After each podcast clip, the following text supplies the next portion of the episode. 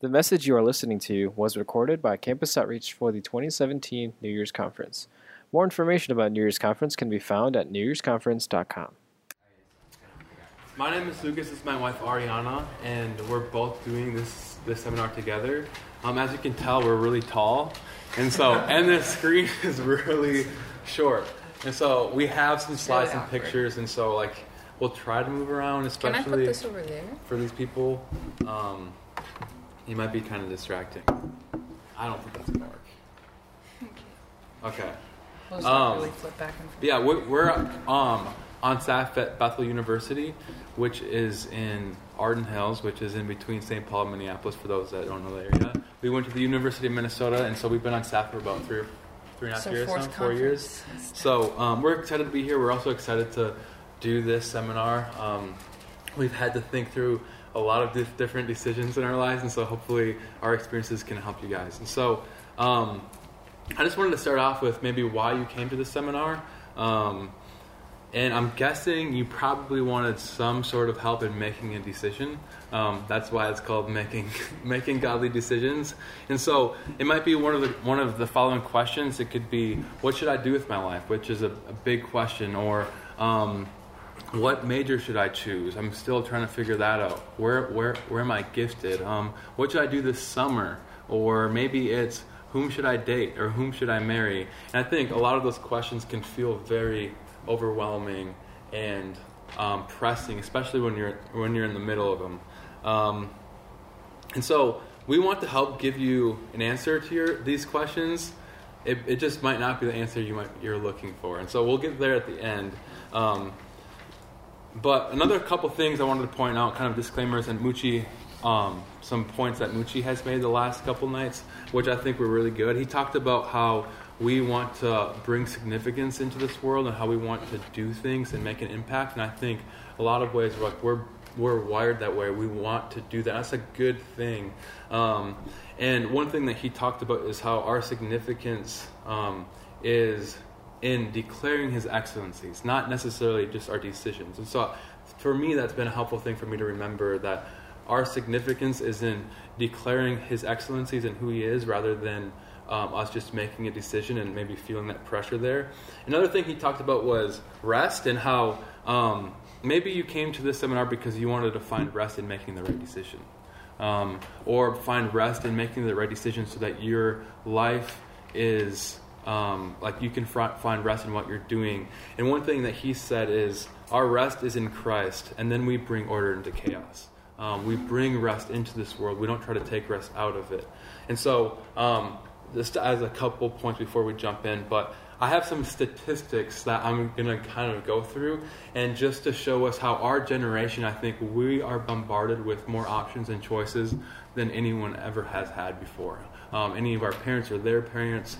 Um, and so I think this is unique, and I'm sure there's just going to be more and more choices and options for us as we go on. But um, for example, before each of you chose to go to a school, um, you had just 4,726 options just in the US here, and that's just a four year degree. That's not including all the, the tech schools or the two year programs, and so that's a lot of options. Um, and like, how did you choose your, the school that you went to? Um, or once you get into a school, like at the University of Minnesota, there's over 150 majors. Um, and that's not including minors. Or at the U of M, you have choose your own major. I don't know if your, schools have that, but the U of M had that. Um, which, Make your own major. Or make your own major, not choose your own major. Every school is make your own own major. Like you could craft your own, you could craft your own major, and so there's even more options there. Um, just thinking of the dating thing, like you can meet thousands of single people in person, and then millions more online. Then um, maybe once you when you're in college you get asked the question what are you going to do when you graduate? And that can become like a very this, when i was a college student when someone asked me that that should be an exciting thing. Like oh what am i going to do when i graduate? Like the world i can do so many different things but a lot of times it feels like an overwhelming question um, because you're not quite sure what you want to do and you're like oh i don't know. Like and you become maybe crippled and and just being asked that question. Or you could choose a major and that major can lead to hundreds of different career paths um, you can basically if you really wanted to live pretty much anywhere in the world um, every day you choose to eat probably some people eat two meals. I eat three meals. Some people eat five meals like a hobbit, but I don't do that. But every every day you have to choose what you're going to eat. And here's a funny funny picture. Have you ever been to a grocery store and like this guy is probably trying to find buy lettuce and look just look at how many options he has. Like there's so many different food items in the grocery store. Just if you want to buy cereal, like there's so many different cereals. There's so much different lettuce. Like we have so many options today, um, and so we might feel even more of that that pressure. Um, and then, like you had 10 to 15 seminars. You chose to come to this one because that's God's will for your life. um, maybe not, but. So you had 10 to 15 different seminars to choose from. And so like i said like we have so many more options than our parents and, and their parents. And um, i have a funny story of paul Botique because he's, he's the one that just gave the relationship talk. And he was telling me last week that um, he's not that old but this, this story dates him a little bit. But he said that he actually couldn't watch Star Wars Episode 4. The first Star Wars movie he watched was Episode 5. I'm like, why didn't you watch Episode 4 first? And he's like, well, I didn't have the option. Like, when if they wanted to see a movie, you only got to see a movie in the theater because VHS wasn't even out at that point, which is like VHS to us is old, and for him it wasn't even out when he was a kid. And so uh, I bring up the example because today you can go on Netflix, and how many movies are at your disposal? You can like this becomes crippling for me. She knows because we try to find like we'll try to find a movie to watch, and I'm looking for a movie. Five minutes goes by, ten minutes, twenty minutes, thirty minutes, and I'm still looking for a movie. Has anyone else had that problem? Like we just can't choose what to watch. And back in the day, it's like okay, there here's a theater. They're showing these three or four movies, and you just went and you watched a movie. Um, and so there's a, a quote from we had this the book that we recommended with this seminar was just do something by kevin deyoung and so we have a few different um, quotes that we're going to quote from that and this is the first one. Um, he said our freedom to do anything and go anywhere ends up feeling like bondage more than liberty because decision making feels like pain not pleasure. Um, and to me, I feel like that that related to me and I think our generation that in the, instead of more options, we think more options is going to make us happy um, that it's going to only be better that if we have more choices. But I think at some point, um, um, we could actually be better off with fewer options. And so, uh, and there's another example is like just the idea of if you've ever been asked to do something on a Friday night, but yet you say, um, I'm not sure, or maybe. And the reason why we say that is because we're holding off of maybe if something better could come up. We hate eliminating options. It feels like death to us. We want to keep them open. Um, cutting off any option is like a bad thing because we're always thinking of the green. The grass is always greener on the other side of the fence, and so, um, and not only that, we have all these options. But as a believer, um, we have all these options, but we want to do the right thing. We want to make the right decision um, the one that's in God's will. And so I think this question, um, these desires, and likely this added anxiety is why perhaps most of you are in this room. Um, and so that's kind of just to introduce like maybe the problem that we're feeling, the anxiety that we're feeling. And so I'm going to share with you guys our main goal for the seminar, and then we'll unpack it and get to it later and talk more about, more about it later. But basically, our goal for you is this um, it's to do whatever you want, but pursue the holiness of God. Um, so I'll just let that. You might like, what? Do whatever you want. Like that sounds weird, but we'll, we'll unpack that in a little bit. But um, I can go down. Yeah, and the reason we share a lot of those statistics and stuff is to show this is the amount of options you guys have, which is we have you guys, we have them too, um, is is very, very much the culture this generation in a Midwest thing. Like it's not how it used to be. And so it, there's kind of like, yeah, it makes sense that we have a lot of anxiety because we have a billion decisions to make all day long over millions of options of things that we, it would be easier if we had one. So, um, so the first point is you cannot mess up God's will for your life. Has anyone seen Man on Wire, the documentary? Good. Just us. Took us a while on Netflix to pick it, but we did pick it eventually. Um, so there's a movie out too. I haven't seen the movie, but basically this guy he it's a true story. He really I don't know his name. I guess it probably was important, but um, he likes to walk on very thin wires in very dangerous places. And so this is actually between the twin towers, way before they were collided into. Um, so this is just to show that this, I think, is how a lot of us can view making a decision in in line with God's will. Is that it's like walking on a tightrope. That if we have to fight very carefully to be balanced and right in line with it, and if we make one wrong step, we're to our doom. And um, I, I just want to debunk that and let you know that's not what God's will is. Like God's will is more like um, our our North staff team for Minnesota area. We went to the Grand Canyon a couple years ago together, and if you've ever been in the Grand Canyon, it's massive. And if you were to be at the bottom of it, like it's beautiful at the top, but if you were to be at the bottom, you could turn right, you could turn left, you could climb up a little bit, you could climb deeper, whatever it is, and you would still be in the Grand Canyon. That's more like God's will. Like his will for what he's going to ordain is going to happen no matter what decision you make today or tomorrow or for which lettuce you choose off the cab cabinet or whatever. Um, his will is going to happen. And so we are more walking within this deep valley that He's holding for us. And so that should bring freedom for us to know the decisions we make aren't going to take us away from God's will. He's going to bring what He wants. And that's, there are different parts of God's will. So this is more me talking about God's will of decree, which there could be a whole other seminar on breaking down the pieces of God's will. But basically, God's will of decree is what I just said, like what He ordains will happen regardless of what His people choose to do.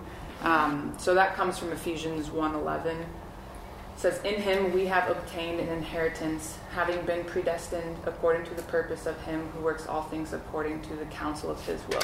So he has obtained an inheritance for us that he's holding for us, and he's predestined us, and he's going to work that to his purpose, and he will do all of it according to his will. So this is his story. He's the author, he's moving all the pieces, and it's going to happen because he's planned it to happen.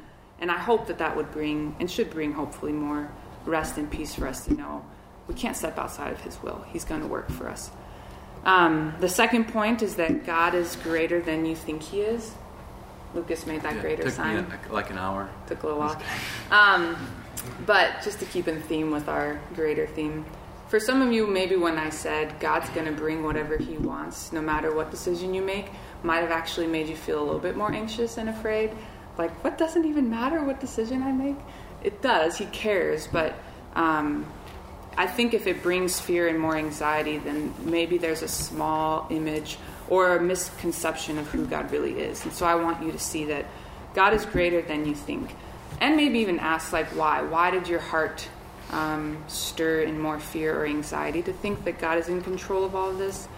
Um, and to be honest with maybe thinking by yourself now for like a second of like how does your heart when you have to make decisions does it usually go towards anxiety or fighting for control or does it make you angry with god? Like i want to do what i want to do. Like i loved abby sharing her story. She was like this is how i wanted my story to go and so i went that way and and god knew and has planned all that and worked it but um, does it make you fight for control to say this is how i want my life and i don't want god to intervene? Does it make you see him as a bad God who withholds good. Um, Mucci talked a little bit about we can sometimes see God as withholding things from us like it's a bad thing when really when he his love is withholding things because it could harm us. And I think for me when we did the discussion thing after that that was the piece that was revealed to me is that I think when it comes to um, how I view God and the misconception I have of he's withholding because he's not loving me when in contrary it's that he's withholding because he loves me. He's taking care of me and protecting me and moving me in a path towards life. So i think it's just been helpful for me as we've written this talk to work through how my heart is when it comes to decision making and trying to be in line with god and and seeing that god is greater than i think he is. And i have a wrong image of god when i think he's withholding good from me.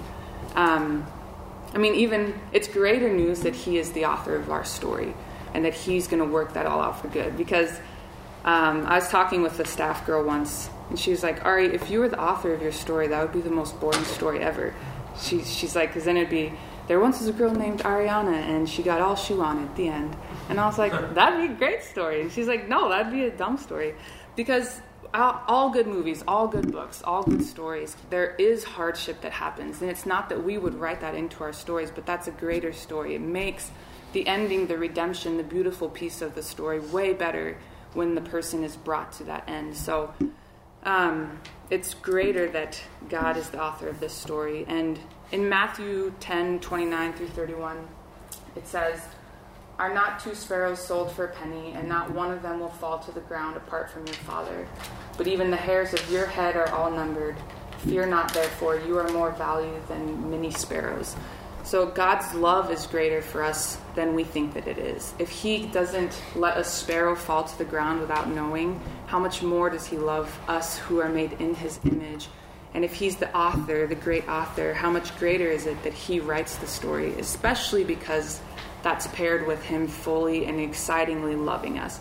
So if He loves us more greatly than we think, if He writes the story and is the author, which is greater than we think, if He's more powerful than we can imagine, if he fights for us, even as Mucci's talked about his his gentle and intentional love towards us, this it's greater that he is the author. And so even thinking about God is we can't step outside of God's will.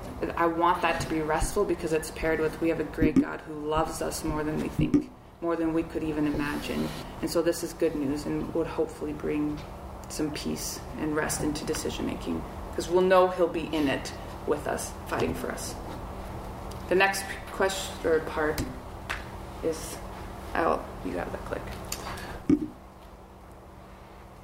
So yeah, we don't have a picture for this. I couldn't find a picture, so it's blank. So it's not that complicated. Maybe that should be it. It shouldn't be that complicated. Um, but basically, I think a lot of times we can make out our decision making to be much more complex, much more complicated than it, than it needs to be. Um, and I'm not saying it's going to be easy. I think making decisions, some decisions are going to be really hard decisions in your life.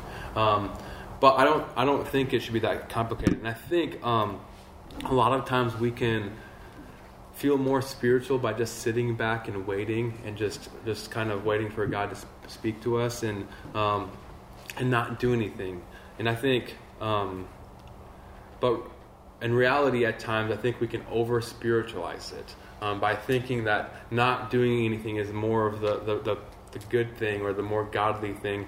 But in reality, what could be happening in our hearts is that we're riddled with fear. Um, not trusting that God has a plan and that He is good, kind of what Ariana talked about, that His plan is better. Um, and so it could be a lack of trust, a lack of faith that's really going on in our heart. And like we're, we're not called to do nothing. We, we are called to do good things, to do good. And so the idea of just sitting back and just waiting for it to be written on the wall, um, I think it's good to just ask your heart maybe why you're feeling that. Um, another thing is, I think um, a lot of times Ariana can, and I can hear this said a lot. Like I just don't feel peace about it. Um, like we hear that a ton, and I think um, we have a quote. Actually, I don't have it up here, so I'm just going to read it to you guys from Kevin DeYoung's book, and he says this: Perhaps our inactivity is not so much waiting on God as it is an expression of the fear of man, the love of the praise of man, and disbelief in God's providence. And so. Um, perhaps like the reason why it doesn't feel so peaceful or the reason why it doesn't feel so easy is because maybe there's some death going on in our heart. Like the there's a fear of man tr- problem going on in our heart where we're afraid um, that that it's not really waiting in God but it's more of a fear of man type thing that's happening. And so I think it really becomes a faith problem. And so moving on I think Ari talked a lot about God's will of decree and she said we could talk use a whole seminar on that we're not going to dive into that a ton but I'm going to talk more about God's will of desire. And so, God's God's will of decree basically is this is what God ordains in our lives, and His will of desire is um, what God desires and commands in our lives. And so, something like it could be like flee sexual immorality. And so, in one sense, you can disobey that, um, but that's His desire for our life is to flee that. And so, um, I know that in our pamphlet, if you read it, we, we, we listed off a bunch of questions, and at the end we said, "Come to the seminar. We'll tell you what God's will God's will is for your life." And so we're we're happy that you came. This is the point that you've all been waiting for. We're going to tell you God's will for your life, and here it is. It's pretty simple. it's not that complicated, um, but it is this: For this is the will of God, your sanctification. Um, and Mucci talked about this, and I'm really happy he did. I feel like he kind of gave the will of God talk in a lot of ways. Um, but what is that? What is your sanctification? And I think in a lot of ways it's to become more like Christ. And so um, I honestly think we can overcomplicate what we should do with our lives. What is the will of God for my life? When the Bible doesn't talk a ton about who you should date or um, what job you should take. But it does talk a lot about our sanctification, a lot about us growing in holiness. And it's very clear, like, that's what we're called to do, is to, per, to pursue Him, to know Him more, um, become more like Him. And, and when we look at the life of Christ, what two things did He do that Mooch even talks about? Um, he did what? He loved God with all of his heart, and, and then he, he loved people perfectly. And so we saw him do those perfectly. And so I think part of what it means to do the will of God is to, to do that. Um, and so I think we can, like I said a little earlier, I think we can put a lot of weight and choice into making the right decision, and we feel crippled and paralyzed and, and about a non moral decision. Um, when in reality, the, the Bible, God, I don't think He, His, His heart is more on you pursuing um, your sanctification than you making that, you know, this job versus this job type of decision. And so, um, so yeah. And that's what we are going to be calling the greater path. We made more greater signs. Um, the greater path of, so what, sorry about these awkward flipping, but our computers are on opposite ends. Um, so what Luke's is talking about with the sanctification that God's will for our life is to be made more into the image of his son. Like that's the greater path.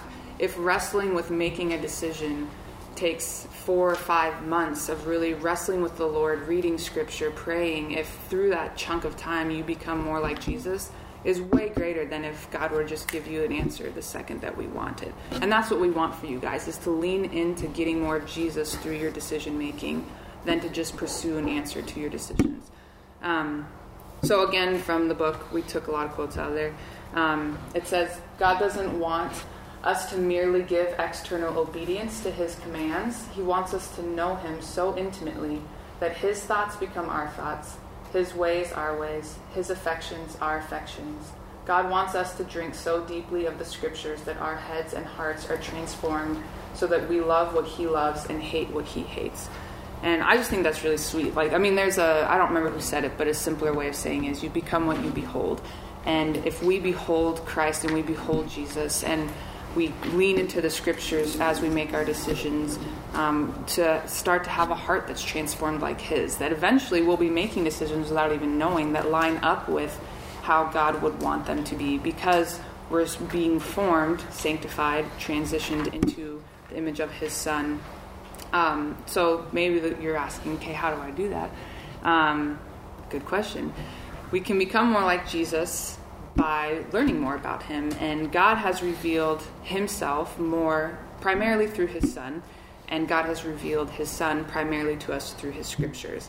Um, I hear a lot now, maybe it's just because of the school that I'm at, but I hear a lot of like, oh, I experienced God best through nature or best through people. And those things are true. Like God does reveal himself in nature, he does reveal himself through people, but he has primarily revealed himself through the scriptures.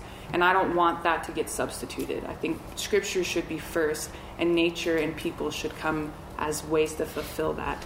Um, so I would say learn, lean into the scriptures, enjoy the scriptures, and see how Jesus is revealed in there. How did he react to the woman at the well? How did he react when he walked into the temple?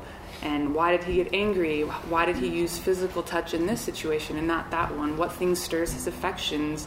How does he pray? And what are the words that he's using? And really just start to learn and really study him and who he is. Um, last night, Mucci also said something which I loved about, um, well, I'll just read it. It said, I didn't put up there because he said it last night, but said it is missional malpractice to spend so much time trying to figure out the will of God for our lives while not doing the will that He has already revealed through His Word.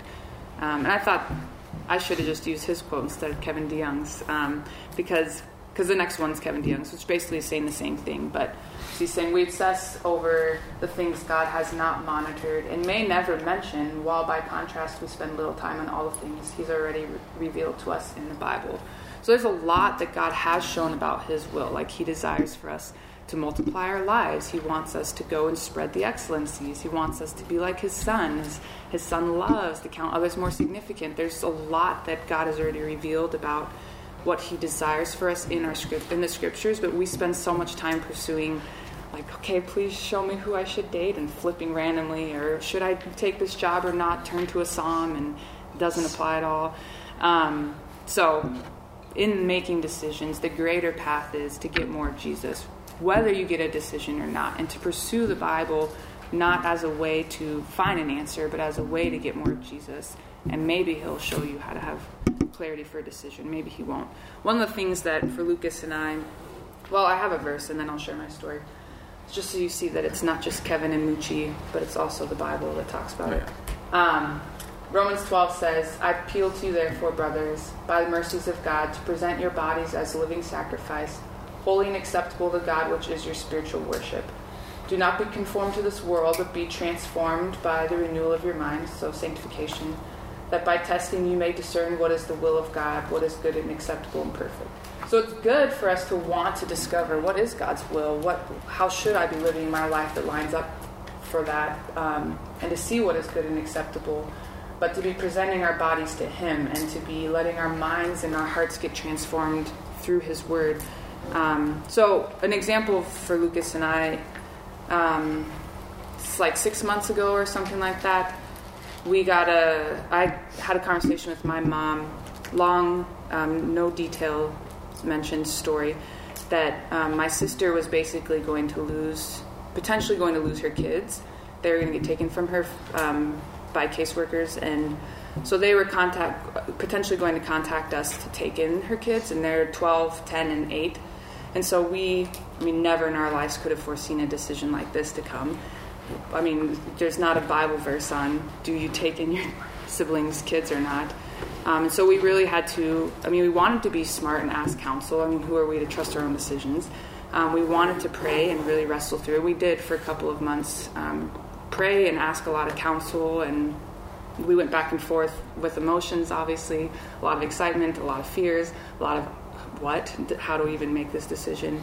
Um, but I think it was really cool to see that, like, four or five years ago when I became a believer, I would have never imagined or written in my story that a decision like this would have to come. And I wasn't planning as I read the Bible the last five years to prepare for a decision like this. And that's going to happen. You guys are going to have to make decisions in your life that you never imagined happening, just like Abby had to with her baby. And the point of that is not to pursue the Bible just so that you're ready for that decision. We are pursuing Jesus and reading the Bible, and through that, He, because He promises to do sanctification to His children. And so he's been sanctifying our hearts over the last four or five years. That when this decision did come, it was sweet to see how our hearts responded a little bit like God's would. That we got excited about the story of adoption. And though we had many people in our life who don't know Jesus say, Why would you do that? That's going to be so much harder on your life. What about the strain of your marriage and financially? And it's like, yeah, all those things would definitely be really hard. But because we knew the story of adoption of our lives, that God has adopted us, we're like, how could we not? Like, how could we know that God has brought us who are needy into his family and not even think about, and not just like, okay, we're going to do this because we should, which no one said we should. The Bible doesn't say we should, but that there was actually an excitement in both of our hearts to be like, let's meet this need, let's love them. And we didn't end up having to make the decision. My sister got her kids back, which was great. Um, but I think it was cool for us that it was a greater path for us to have those four months of praying and really wrestling. And I think on this end, we treasure Jesus's adoption of us, his ability to stand in our place. We treasure the heart that God has towards his needy children more because we had to think through that decision. So it's good to lean into making wise decisions and to bring in counsel and to pray. And the prodding of enjoying Jesus in his in, in the Bible daily can help with those decisions down the road and treasuring Him more. So, last point. I just did something. It's okay. So, our last point is just do something. And so, not just do it, like Nike's slogan, but just do something. So, just do something is the title of the book that Kevin DeYoung wrote. But I also put do whatever you want. Um, and I think both of them get to the point that I want to I'll, I'll eventually flesh out. But I'm just going to share a little bit a little story first. Um, and so when Ari and I we got married right after I graduated graduated, and then we started working. She started. Um, coaching volleyball and working at a school, and I started working at a company called Ecolab. It's a pretty big company, and we worked there for about a year, and we really enjoyed these jobs. And um, well, I might have enjoyed mine perhaps a bit more, more than she enjoyed hers. But we also still had a desire to come on staff at Campus Outreach because we had that desire in college. Um, and so that year we were thinking more about it, and then that summer came, and we really dove into what we should do.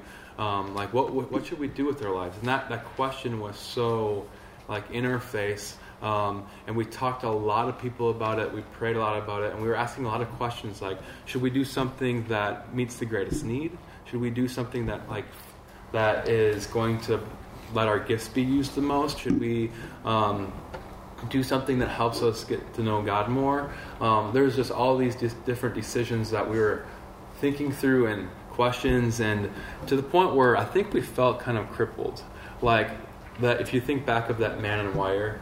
Um, picture like we were those we were we were both that guy um, like oh we better not make the wrong choice or or else like man, we could really screw it up and, you know, we could screw up God's plan.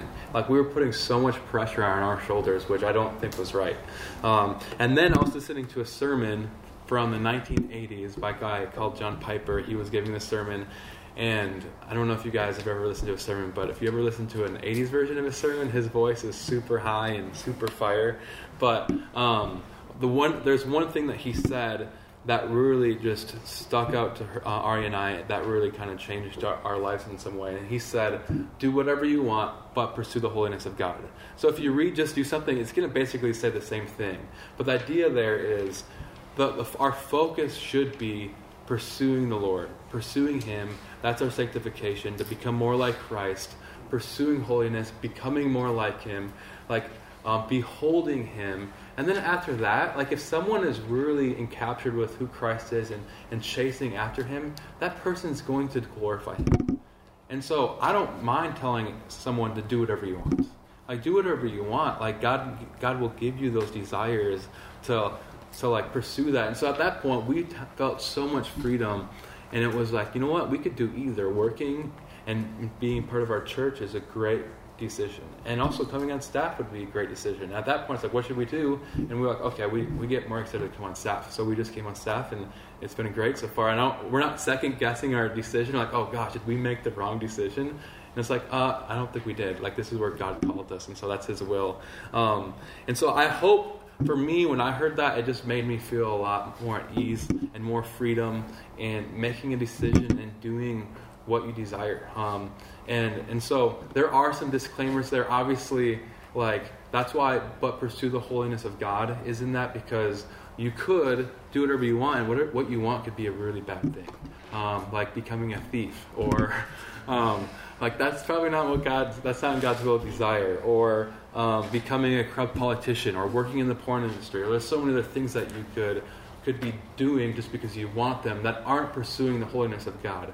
That's why the aim should be to pursue the holiness of God, and and after that, like do what you desire. Um, just do something and not nothing. And so um, that's our main point, and that's what mainly we wanted to talk about. And so the seminar part is over. But if you guys have any questions, we would love to answer any questions you guys might have. Uh, one question I have is, uh, so talk about doing something, yeah, you know, and that, that being part of God's will. Um, my question is, like, when you don't hear God's will while making a decision, is it still a godly decision? Yeah. So when you say you don't hear God's will, what do you mean by that? So you're, you're praying. So yep. in your situation, you're praying for the cup or custody or whatever, yep. taking care of these kids. Yep. And you, are not necessarily hearing God's will. Mm-hmm know, you, you don't really know what God wants for your life. Yeah. You know? Yeah, that's a great question. So, so can you really claim that it's a godly decision? Yeah. If you're not hearing God's will that? So there's there's another third will that the book talks about is God's will of direction, and that's like how He's going to direct our lives. And I don't think we're meant to know that. Like I don't think um, we're going to be able to find out. He's not going to tell us the decision. But I think part of doing the will of God is, like Ariana said in her point, is beholding God, beholding Christ, becoming more like Him. And if we're pursuing that will of God, which is our sanctification, we're seeing His heart more. We're seeing what He loves, what He enjoys, what what's good, what He calls good. Like we want to pursue those things. And so, if our conviction, our conscience bears with that, like this is a good thing. Like we think this is the will of God. Like we want to bring them into our family because this is a godly thing. This is what we see lines up with God's heart, His character. And so at that point, we would feel in, like in faith and, and walking in God's will and bringing them into our family. And so, would you add anything to that? Yeah, when he talks about God's will desire, he says, God doesn't wait for us to discover His will of desire before He moves, or will of direction, Yeah. before He moves us in in a direction. And so that's kind of restful to know. Like, I mean, God has done everything for us. Why would He? He sent His Son for us. Why would He now not move and wait for us to move before He moves? Um, when it, when He says He's not going to withhold that, He will move us in the direction that He wants. And so we won't know. And I think because we have so many options nowadays there is this this anxiousness of and because we have that paired with the desire to to please god and to be living in his will of desire um, that there is this like okay here's all these doors. I'm to wait till i feel like a door is open then i'll step through. When i think if we're looking through pursue the holiness of god um, be made more into the image enjoy and treasure jesus more like i count all things as lost for the sake of knowing christ more that if one of those doors is like I could know and treasure Jesus more, than to run after opening that door yourself and let God close it because He's going to move us. And I think because there's so many options, it's caused a lot more in this generation of leaning back and waiting until all the ducks are in line and the door is wide open, and then I know this is where I should go because it's the only door left. And I think more often than not, that's coming stirred out of the anxieties of making a wrong choice, walking on a wire, like all that stuff, instead of you know, I think I can treasure Jesus by doing this this summer. So I'm gonna run hard that way. And if He doesn't want me there, I can't step outside of the Grand Canyon. He will close the door and He will move me somewhere else. So kind of ambiguous, but if that makes sense. And if like this this book, I would be, I would really recommend this book to all of you. It's really helpful. It's not very long. You can probably read it in a couple hours. If you're fat, me probably three or four hours. I'm a slow reader, but it might help answer that question a bit more too. So I know like when you make a decision, you don't want to be like second guessing it, like you said, like regretting it. Yeah. But you also want to balance like when you guys make that decision to go like not be on staff for a year. Yeah. How do you balance like evaluating like if things have changed, like when you're thinking about that decision to eventually come on staff versus like not just second guessing like all the time. Yeah. Like, so your question there is instead of second guessing it, maybe if circumstances have changed, like reevaluating your decision. Yeah, how do you sense? balance like evaluating like making a decision and like how that's going versus like being Crippled by it. Crippled by second Yeah, that's a great question, and I don't know if I have like a, a clear answer for you, but I think um, because circumstances are going to change, and that might change your decision or a certain circumstances. So I think bringing community in in on it, and at some point, like weighing if the circumstances are changing, like weighing those things into the factor, and and just I think going forward and just doing something. Um, but that that does make sense because things do change, but also you want to fight the tendency to be being becoming crippled by making a decision. Would you say anything? Yeah, three points. Three points. Um, one, I think, when something maybe we didn't talk about a ton is that there should be prayer in all this. Like to be to be praying with God, and God cares enough to move and stir our hearts. Um, two is community. Like all these big decisions we talked about, we were lavished with community, asking tons of people who we know are pursuing the holiness of God, love Jesus, who know us well, who would be that person that's like, hey, I don't think you should do that, that maybe we wouldn't want to hear. Like we we leaned into a lot of community. Um, and the third point is we skipped over this verse for sake of time, but since we have time, um, so this is from Romans 4. So talking about Abraham, it says, In hope he believed against hope that he should become the father of many nations. As he had been told, so shall your offspring be. He did not weaken in faith when he considered his own body, which was as good as dead since he was about 100 years old, or when he considered the barrenness of Sarah's womb. No unbelief made him waver concerning the promise of God, but he grew strong in his faith as he gave glory to God. So I love this verse because I'm like, he's almost 100 years old. His body's as good as dead. God just promised he's going to make him the father of many nations, give him children, and his mother or his wife's womb is barren. It's like circumstances are pretty bleak. I'm 100, she's 90 ish. She doesn't even have children, and God just made this promise. But Abraham's faith didn't waver. In hope, he believed against hope. Like every part of the circumstance should have given him reason not to hope, but he hoped because of who made the promise. It said, No unbelief made him what waver concerning the promise of God, but he grew. Earlier in the verse, it talks about, or maybe it's later in the verse, says, Because this is the, the God who can bring life to death and can make things exist that did not exist before. And so I think the security and the hope that we can have in making decisions is in the one who is working for us, in this God that made it a cavern instead of a tight tightrope, in this God who's promised to work out our sanctification, who's promised to work all things for our good. And if He is the one behind all these things, I think we can fight to rest in that as we think about should I have made this decision or not that like God's for me. Mm-hmm. I'm gonna be okay in the end of all things. If if we go to heaven tomorrow God's not gonna be like why did you go on staff instead of stay working at Ecolabs? Like he ultimately that's not what he cares about the most. Like he cares about our hearts being transformed more into the image of his son. And that's why we have the freedom to do whichever one we want so prayer community and remember who's behind all of this Sweet. Any more questions? Is that a hand or playing with your hair? Okay, it's playing with his hair. Okay, we'll be done. So you guys are free to go. And I think our next thing's at seven. So you guys have like three hours. So Thank you for listening to this message from Campus Outreach. Feel free to make copies of this message to give to others, but please do not charge for these copies or alter the content in any way without written permission from Campus Outreach. For more information, we invite you to visit us online at newyearsconference.com.